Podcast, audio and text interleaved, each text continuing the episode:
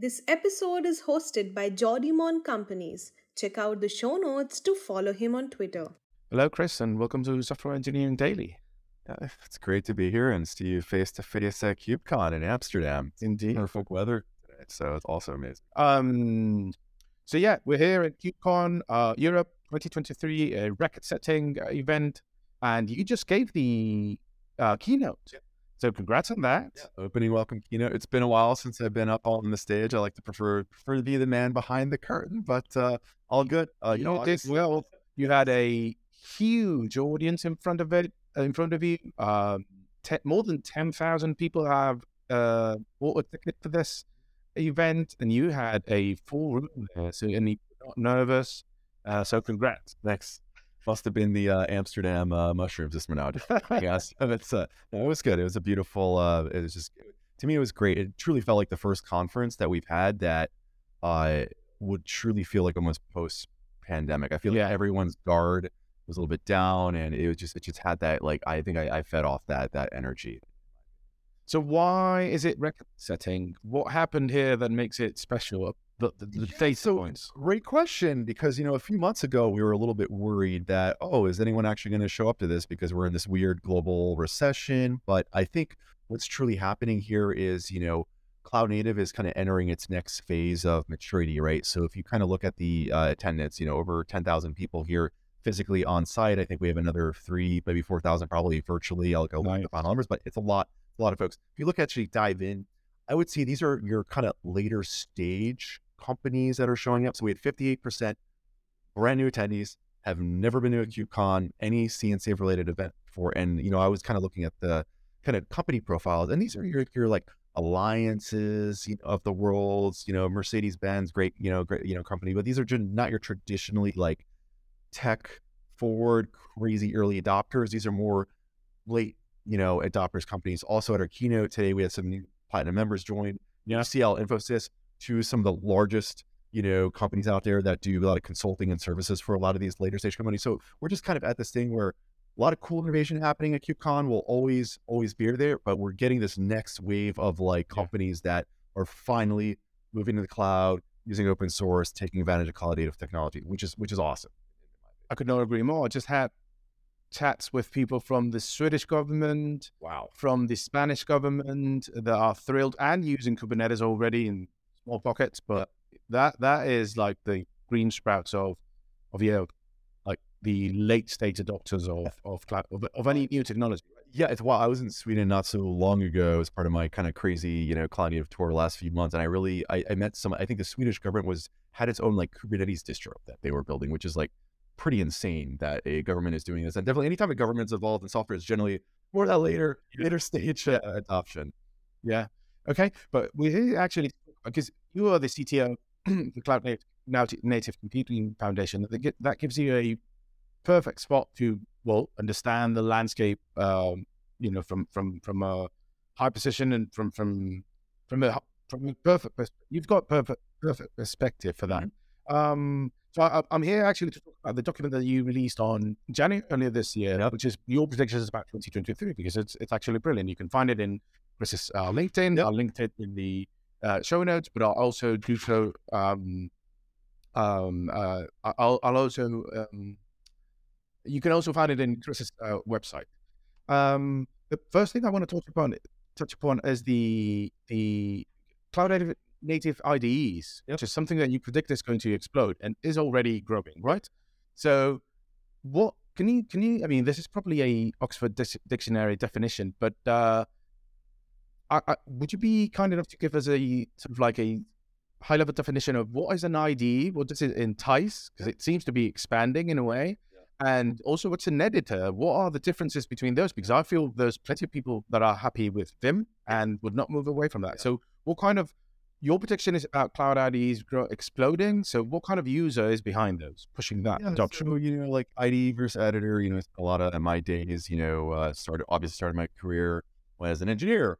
Used a lot of Vim back in the day. Of Emacs, eventually got rid of it, went to Vim, and eventually discovered things like Eclipse back in the day. Mhm. The whole thing about an IDE is integrated development environment. You have a huge extensive ecosystem of different tools that support different languages, extensions, integrate with things. those things are generally you don't see necessarily in like a traditional simple editor. Yes, there's like plugins for Vim and so on, but it's generally not as thorough as you would see in in, a, in an IDE. And the whole cloud, you know, native or cloud IDE movement is all about having IDEs that are basically provisioned for you based on your specific needs, right? Whether it's, you know, hey, I'm working on a particular project, uh, maybe it's like a SaaS based service and I'm contributing this thing, it will automatically provision you everything you need to start contributing all your settings, all the stuff that you basically need to not worry about. Maybe even does pre-build to ensure that you have a, a kind of like a hot, you know, uh, environment already available for you. So you don't actually have to go kick out and build something locally and set everything up on your machine. So it's it's truly about you know giving you on demand a cloud native IDE that is there ready for you to actually start contributing. So you don't actually have to organize, set up everything else, and it kind of gets you basically from zero to immediately be able to do a pull request or contribution very very quickly. Like that to me is like the fundamental kind of um, you know difference between like let's call it a basic editor, an IDE, and then like a cloud. Uh, you know, but what I mean, this probably is a question that is difficult to answer because yeah. I mean, maybe this is a question for the architect of Vim or yeah. anyone yeah. extremely familiar with Vim or, or any other uh, editors. But but um, I was wondering, what if you just could, uh, uh, put Vim in a container? Is that is that the only problem? Is that the Gitpod of uh, so are containerized? And then no, you could maybe do like an ephemeral, like, hey, I have a you know, a, I give people a local Vim and potentially fully configure. But there's a whole other things around like ensuring that you know, hey, there's usually a build system associated with kind of that you're working with. So part of a cloud native IDEs ensures that whatever you're building and targeted against is also running. So it's not just purely just like the editor. Okay. It's all the other stuff that it kind of encompasses for you to actually deliver your feature or fix or thing that generally you're just not going to get it purely with with with an editor. So if you look at folks like Gitpod, DevZero, all these like they're generally integrating kind of that full uh, experience. Um, so, so, to my point before, the definition of IDE ten years ago yep. to now, yep. it means several things more. It has expanded. There's yep. more things in it. Right? So it's broader. Uh, there's a limit, I guess. Otherwise, you could call GitLab an IDE, and it's way more than that. But yeah, I guess an editor, a bit of compute, a bit yeah. of caching yeah. of the build system, or whatever. What else? What the what are, what's the ephemerality? Why why is that benefit to developers in cloud native space? So I think the ephemerality is just like you know, a there's a better you know I think a security model if you're basically it's kind of like containers. You rip and replace them, they come back. It's just more secure if you're constantly you know doing that, uh, in, in, in, my perspective, is kind of one of the reasons pop, you know, containers I think got popular uh, in general.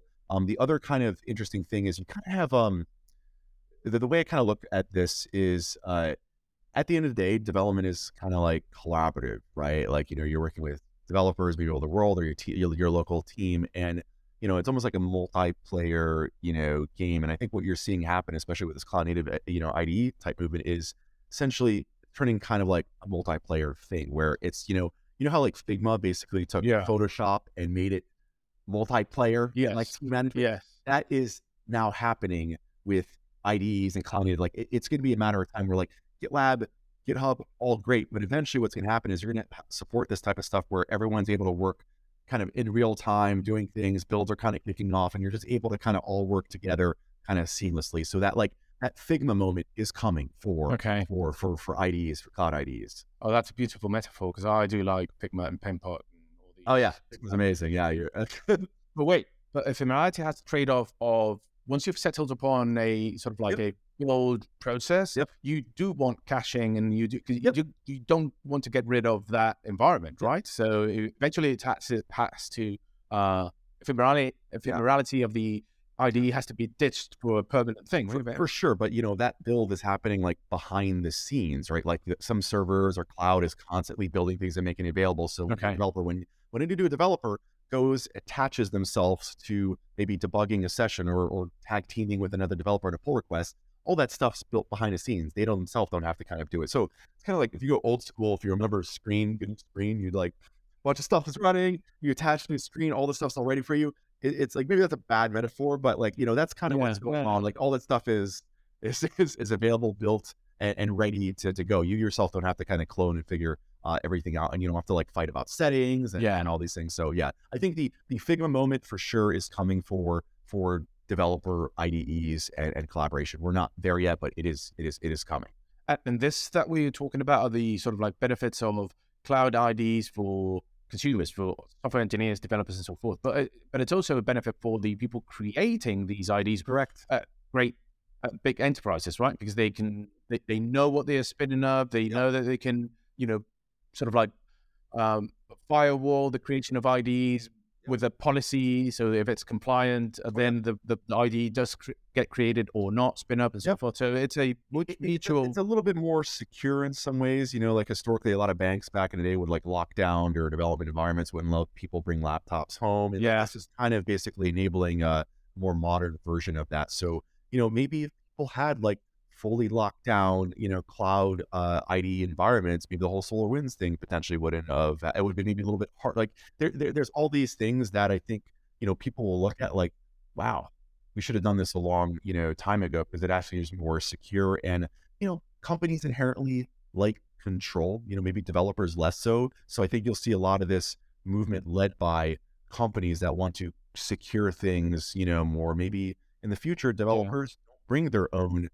tools or IDEs are just provided on demand on the cloud and enable collaboration seamlessly in a lockdown and, and lockdown and collaborative. Yeah. fashion. So you're very optimistic about this. Uh, you touch upon many other technologies. We won't cover all of Yeah. them. You are a bit more cautious about uh, generative AI or code generation, code suggestion, Yeah. testing. You're not in the pessimistic side of things. No, There- no, there's I- I- definitely not. But you, you can you elaborate a bit about So- your so maybe I'm biased a little bit where I just have so much experience in kind of open source compliance and a lot of the licensing issues and all that stuff that historically we faced, uh, SCO lawsuit days, all these old school. I'm just with this whole generative AI stuff. I'm like, oh my gosh, like, is there some kind of weird, like, imagine like something like the SCO lawsuit with the tools that we have, you know, today, like someone claiming that, you know, hey, this code was copied from something. Like, it just seems, I feel like there, there's a lot of legal questions that are kind of being answered. A lot of the lawsuits right now around Copilot yeah are around like open source attribution compliance. Uh, there's also crazy stuff on um, generative uh, AI regarding images. You know, yeah the Disneys of the world.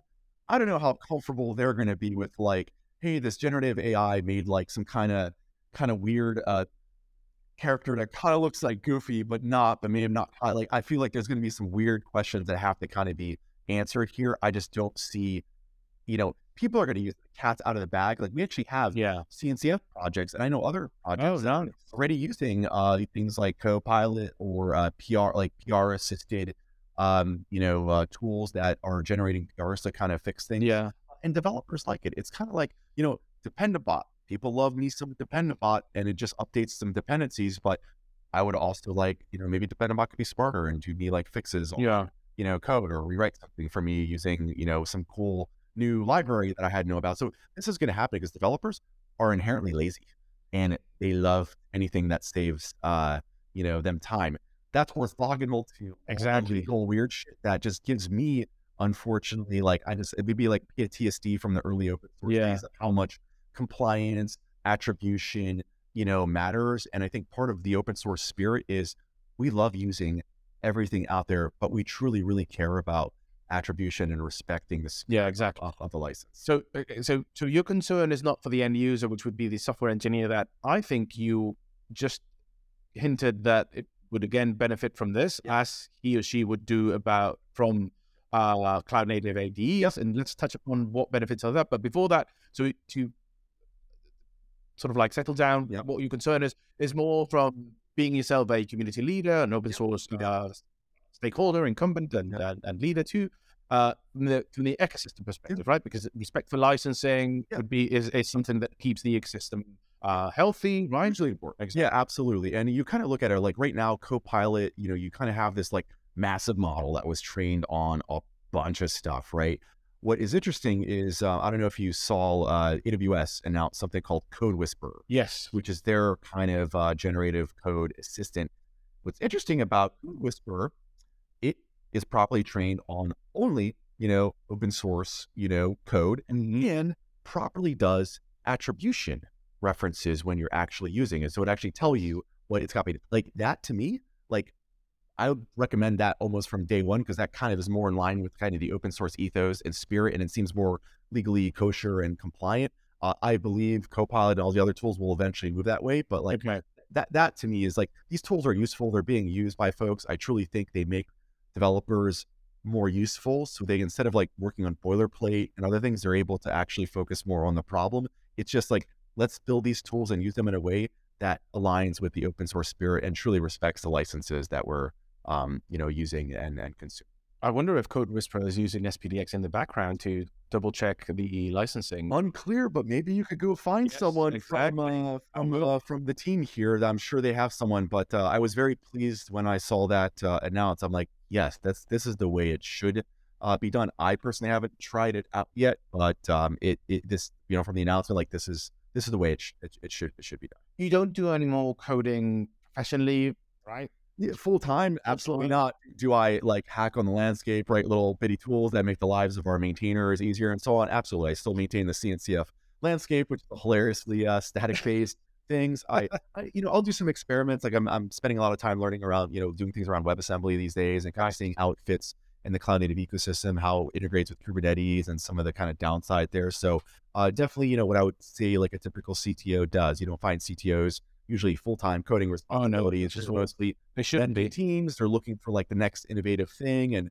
prototyping you know that's a typical what like a you know office of a cto uh, would, would, would, would, do But what have you seen then that software engineers like about code generation within the Cloud Native IDE or the editor that they really like? And I've heard it's simple bootstrapping like hey i need to go create a C, uh, a basic ci a CI, cli app for golang that does this thing except it, like it will just go spit out you know and stub things out for you very very quickly and we'll probably get it 90 to maybe even 99% right. It just saves a lot of time from you just like basically two things googling and finding random stuff on Yeah. stack overflow or googling and finding random examples uh, you know, out there to basically copy or bootstrap like a template from.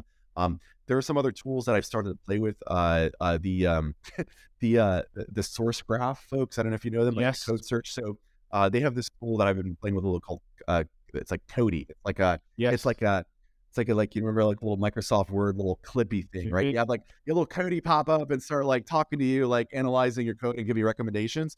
That I think I, I think that will eventually be how software is developed. where You Okay. kind of have these assistants that you look at, make recommendations. You know, we've done this in like you know if you looked at the uh, Eclipse IE or any like modern IE IntelliJ, you know behind the scenes they're indexing, running, making recommendations. Oh, you should refactor this. Oh, new version of JVM, you should go use this feature, you know. So it's like developers are kind of used to this model.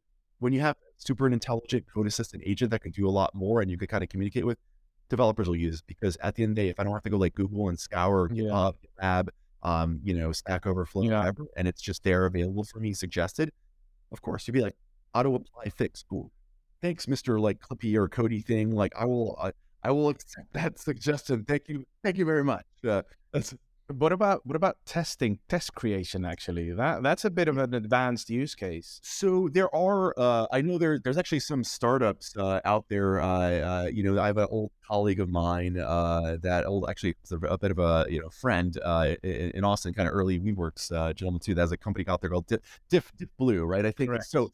Uh, there's a lot of folks doing interesting things regarding using AI to generate tests automatically to find holes and issues in code, kind of like smoke test, like some kind of like modern version of smoke testing. For sure, is an amazing uh, use case. Uh, and actually, before all this crazy co-pilot related stuff, people already saw value in, in doing Yeah. that. Like generate me some stuff that could go find crazy holes or improve maybe how fuzzing or testing wound done. So like they're those folks are already ahead of the curve and will probably go take advantage of some of these new tools. Sure, lots of value. down. Again, developers are lazy. If I could get some tests generated, great. It finds me could find me you know, issues. Yeah.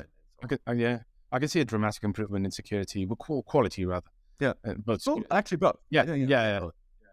Okay, let's move on to actually. So I did interview Matt Ray back in KubeCon North Yeah. America in October. I'll link that in the show notes. Yep. And we because he works with Kubecost and he collaborates and maintains, if I'm not wrong, the OpenCost Initiative Yep, was yep, one of yep, them, yep. one of the maintainers. So we touched, we elaborated on that topic enough. Yeah. But you mentioned in your protections document that you were very interested in the overlap between cost management, which is a hot topic. Yep. There's plenty of people either moving out from the cloud, not many. Yep. Uh, I should I should say the cloud provided by the hyperscalers, which have a huge market margin in a way, but also most almost eighty percent of the people running there are very happy, but want to optimize the cost.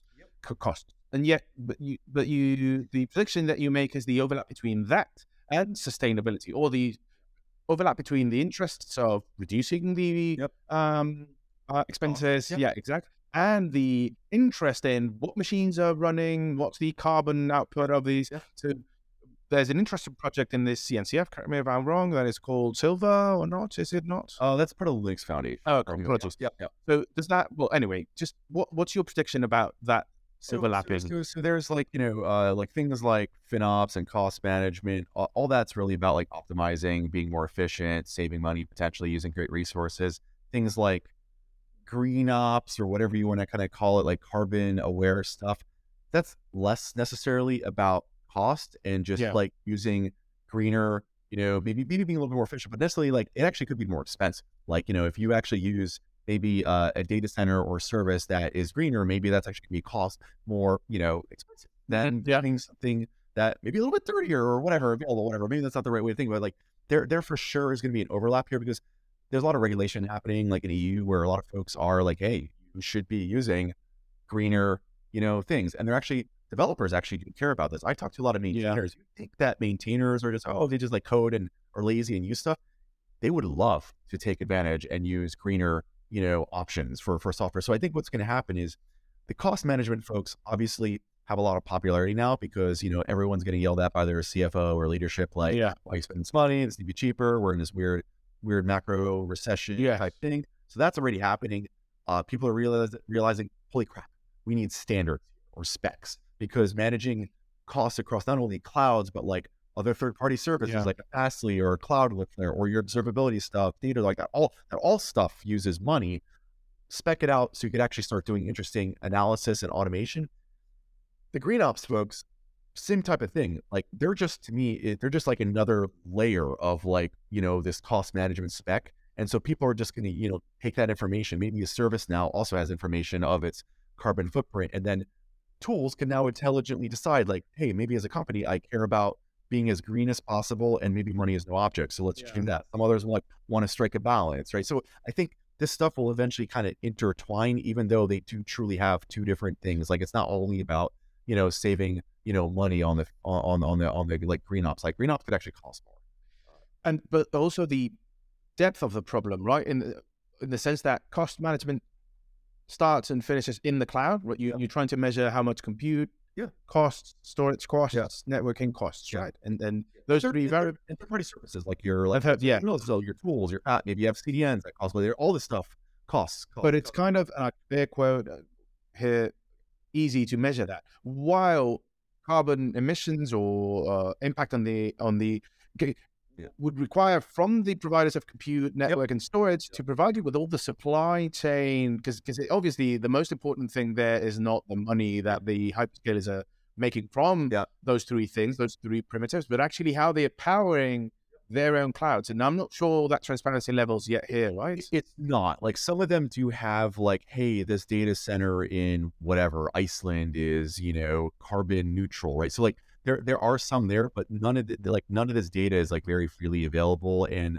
I think what you're going to see over the next you know few years is people basically trying to figure out how do we kind of reverse engineer this, or do we just kind of get cloud providers now finally you know winning and supporting things like open costs and like providing standard you know APIs it'll be a matter of time where it'll be like, hey, on top of standard cost management, you know, APIs or here, can you also give us carbon information along with this data? So we can, I, it, I- think it's just going to happen, you know, naturally. But I think you still need to have that first like basic, like what is the cost of, you know, a service, compute, storage, ex- e, et cetera, and then be metadata associated with those in terms of carbon uh, footprint. But yeah, I know I do actually do a couple startups that are like trying to do this like manually and coming up with the data sets Oh wow! uh, for, okay. for for these. Uh, most of them are, are out of uh, Europe. Uh, you know, And how do they present the data? Where do they? Do, do you know about the? they have like a service that like they have, experience? they have like an. No, they have like an API. Okay. calls- like right now, I think it's meant to be like B.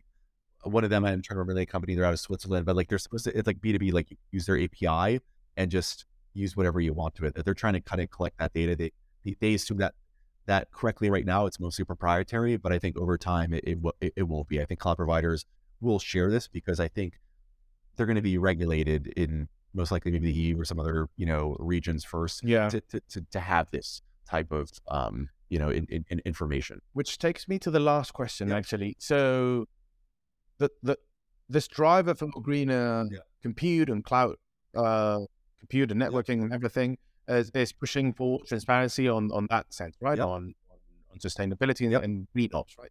But also, it's driving the design of architectures, right? Of hardware architectures, because we've got what, what are the three main incumbents? Intel, x86, Yeah, x86, ARM. ARM, Yeah. and RISC. There's five now. Yeah. Exactly. So, is there a vector? Because I, I said it in an order that so talks about them being released. So Intel is the oldest, uh, ARM is the next, yep, the yep, next yep. youngest, and RISC-V is very, new. So, yeah. is there a vector through that crosses those three that says well that that yeah that describes them as greener or not? Uh, you know, I don't know if we're there. I mean, it, yeah, like depending of like how far low do you want to go in terms of like the stack of like, you know, how is it is a data center truly carbon neutral? Does that include like the how far down that supply chain? Does that include the actual manufacturing Yeah. of chips and so on? So I don't think folks are that deep uh yet, but things obviously, you know, we'll see what happens there. Like, you know, I, you know, I'm trying to follow this space closely, uh, and kind of, you know, we're seeing a little bit more RISC-V uh, Yeah. pop up in our ecosystem, but um, I don't think anyone's kind of really thinking it at that from like the carbon neutral, what chip, you know, potentially is greener or the others. Okay. Um, but um, we'll see.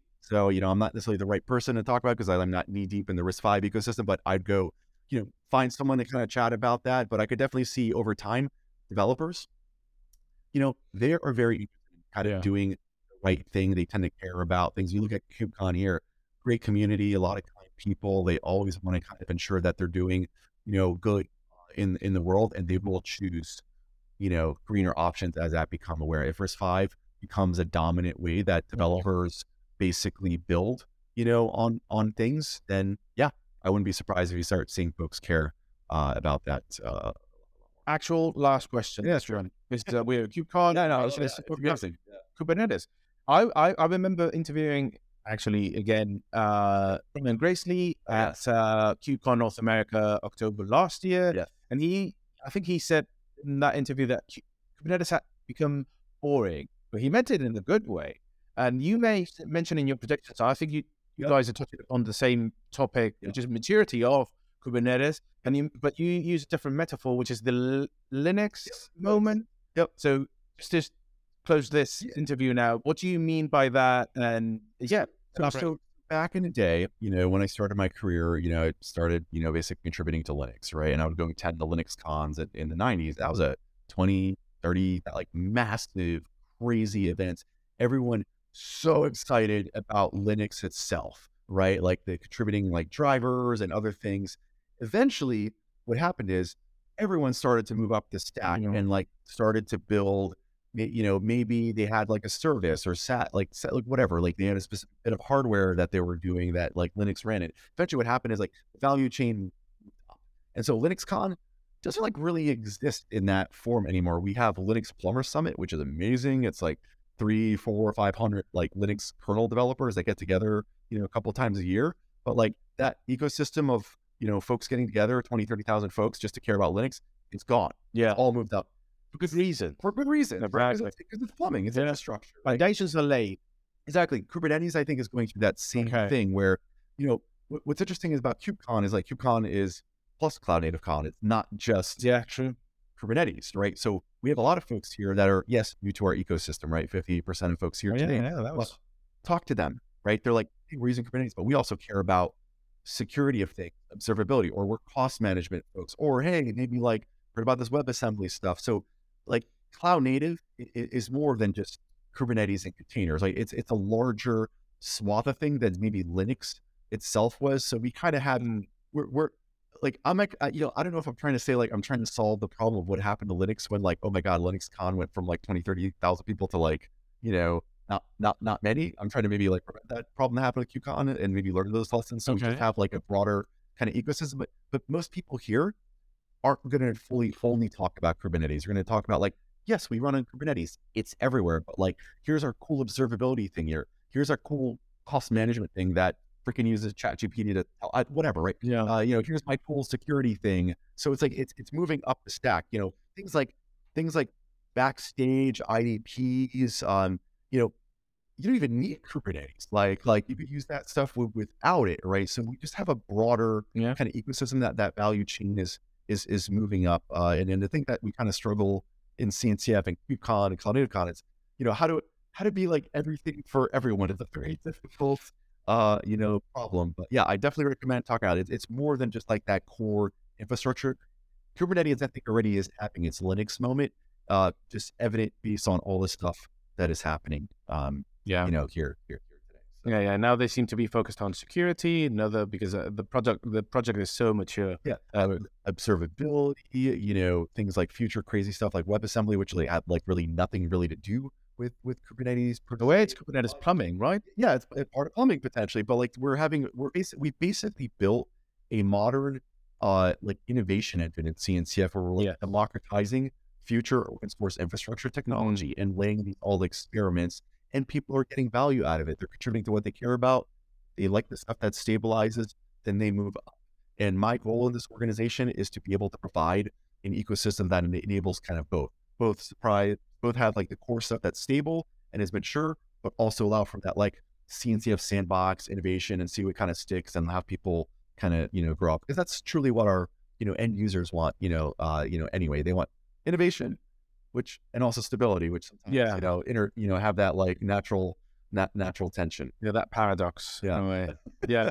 Well, Chris, thanks so much for being with us, and uh, yeah, congrat. I can attest for the vibrant spirit that is, you know, across the, the board here in Amsterdam, but but throughout the the latest KubeCons too. So and Cloud Native cons. So thank you so much. No, absolutely here, and we're gonna have a lot more room in Paris uh, next year in in Europe. Uh, please also register and sponsor early because we truly hope we don't sell out uh, again, but we'll be able to fit many more, many more folks next year. So thanks, uh, thanks for having me, and it's great to great, great to talk to you again.